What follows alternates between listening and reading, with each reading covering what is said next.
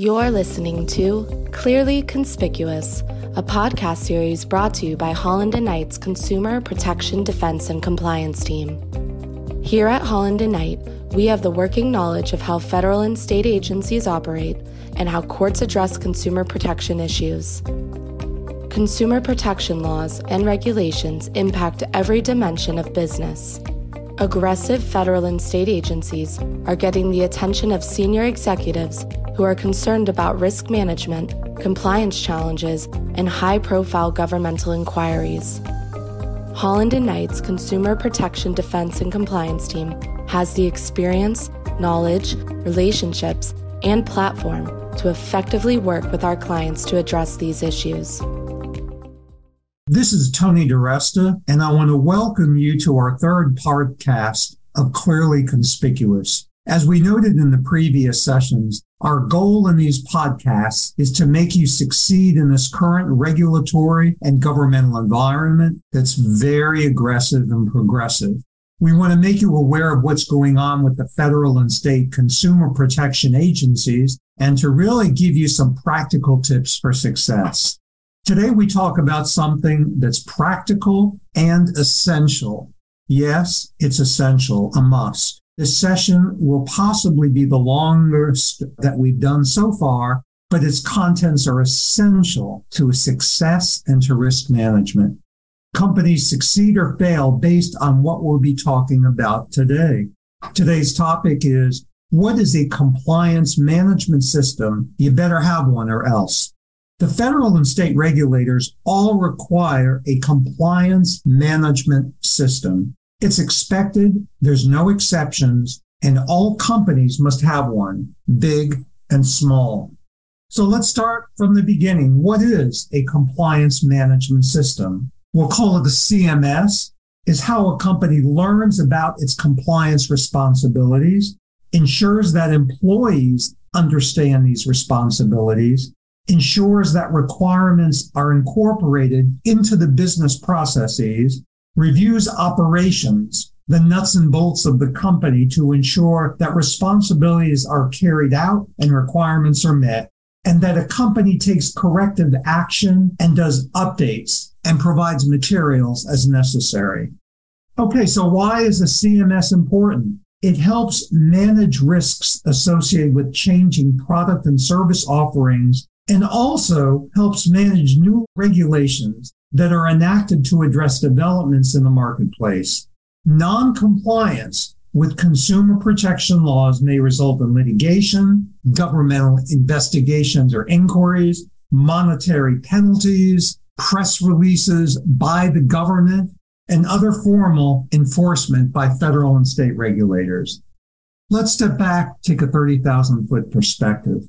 What are the components of a CMS? An effective CMS is comprised of three interdependent elements. First, board of directors and management oversight. Second, a compliance program. And third, a compliance audit. So let's begin by talking about the board oversight. As we all know, the board of directors or the owners are ultimately responsible for developing and administrating a CMS that ensures compliance with federal and state consumer protection laws and regulations. For the board, it's a fiduciary responsibility.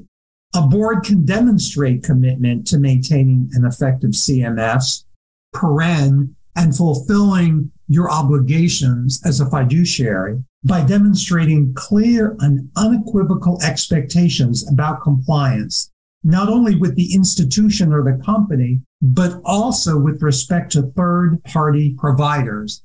As a footnote, the FTC and the CFPB are very concerned about how you engage with third party vendors, and those agreements are essential to compliance management. You want to be sure that the board can demonstrate clear policy statements. And importantly, there has to be a chief compliance officer with authority and accountability. You want to be sure that the board allocates resources to compliance functions commensurate with the level and complexity of the company. You'll want to be sure that the board ensures that there is periodic compliance audits. And you want to be sure that the board receives recurrent reports by the compliance officer and that the board not only hears, but evaluates those reports. Let's take a moment to talk about what a chief compliance officer is or who should be. Now, the first step that a board or senior management should take in providing the administration of a compliance program is the designation of a compliance officer and or a compliance committee, depending upon the profile of the company. And the compliance officer's duties include ensuring that an institution or a company develops compliance policies and procedures ensures that the management and employees receive proper training in the consumer protection laws and regulations, reviews policies and procedures for compliance with applicable laws and regulations, and that the company's stated policies and procedures are in place. The chief compliance officer also assesses emerging issues, potential liabilities, and developments in the law and regulations provides proper responses to consumer complaints. Complaint management is critical to the federal and state regulators as they think about who to target in their investigations. The chief compliance officer reports compliance activities and audit review to the board of directors, and the chief compliance officer ensures corrective action. So as you can see, the chief compliance officer wears many hats, but that person is essential to be sure that you have a robust compliance program that satisfies governmental and regulatory expectations. And indeed, a compliance committee can be formed to assist the compliance officer in coordinating the program.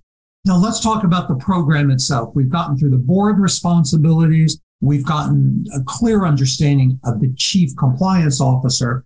We'll talk about the program. Now, an institution or a company should generally establish written compliance programs. I can't emphasize this enough for the dozens of investigations I've been involved in. One of the key document requests or expectations is that the program is done in writing.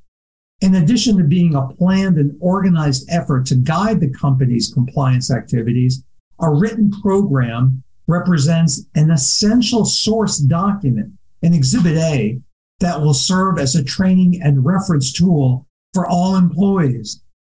A well planned, implemented, and maintained compliance program will prevent or reduce regulatory violations, provide cost efficiencies, and is really a sound business step.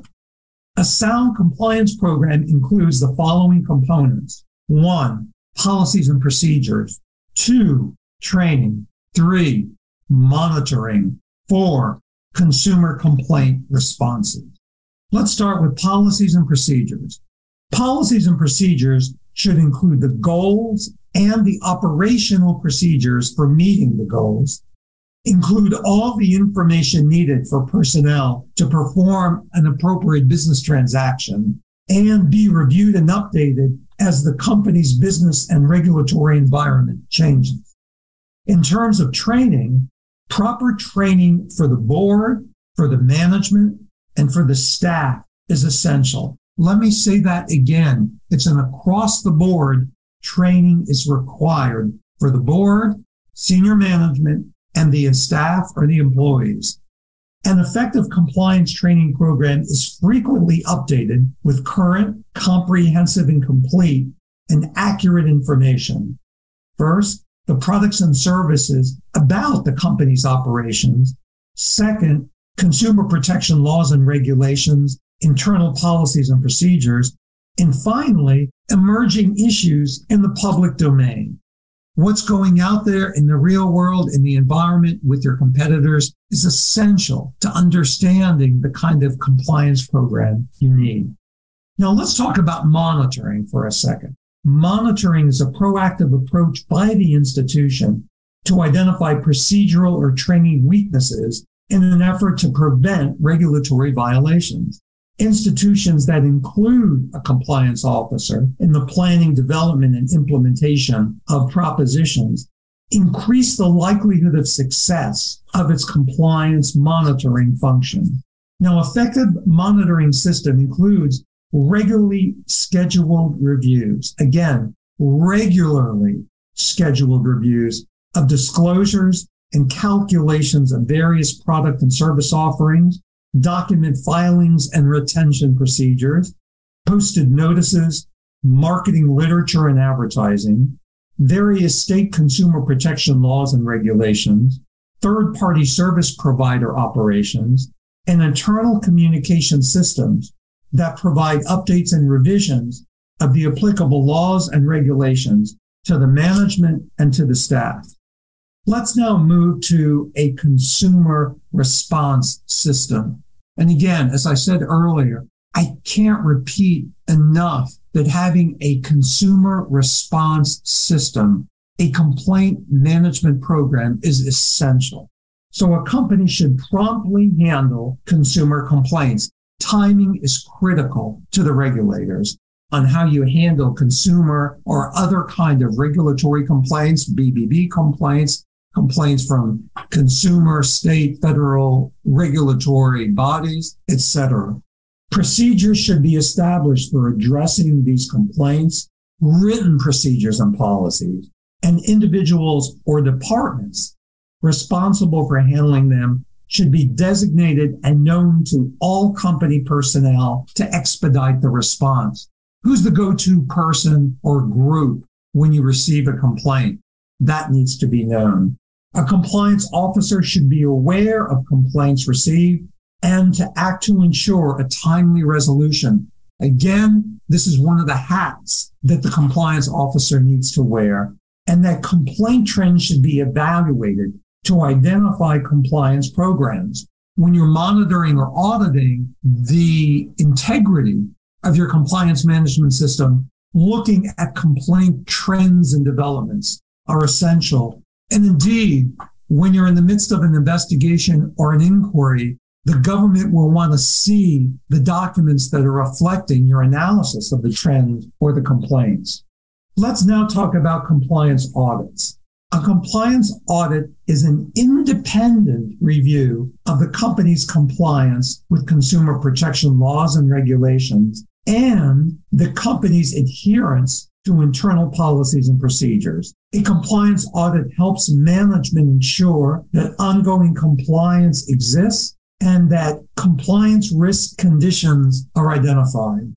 An audit complements the institution or the company's internal monitoring system, and the board needs to be involved. Indeed, it's best practices for a board to determine the scope of the audit and the frequency with which audits are conducted. Now, regardless of whether audits are conducted by the company personnel or by a third party or by counsel or other third party service provider, the audit findings should be reported directly to the board or to a committee of the board. A written compliance audit report should include, obviously, one has to exist, but it should include the scope of the audit, including the departments, the division, the branches, and the third party relationships that were reviewed, the deficiencies or modifications identified, the number of transactions that were sampled by category or product type, and the descriptions or suggestions for corrective action and the time frames for correction. So I realized that today's podcast was lengthy and pretty dense with content, but I cannot overstate its importance. Here are the key takeaways. In a nutshell, to have an effective compliance management system, you've got to have one, written policies and procedures. Two, an implementation program of those policies and procedures, such as training and disciplining of employees. And third, an auditing of those policies and procedures to be sure that they're effective. Obviously, you should have experienced counsel assist you in each of these elements. In today's environment, you want to be absolutely certain to minimize your risks and to maximize your reputational brand. Please stay tuned to further programs as we identify and address the key issues and developments and provide strategies for success. I wish you continued success and a meaningful day. Thank you. Thank you for listening to Clearly Conspicuous. For more information on our Consumer Protection Defense and Compliance team, visit hklaw.com slash cpdc or email anthony.diresta at hklaw.com with any questions about today's episode.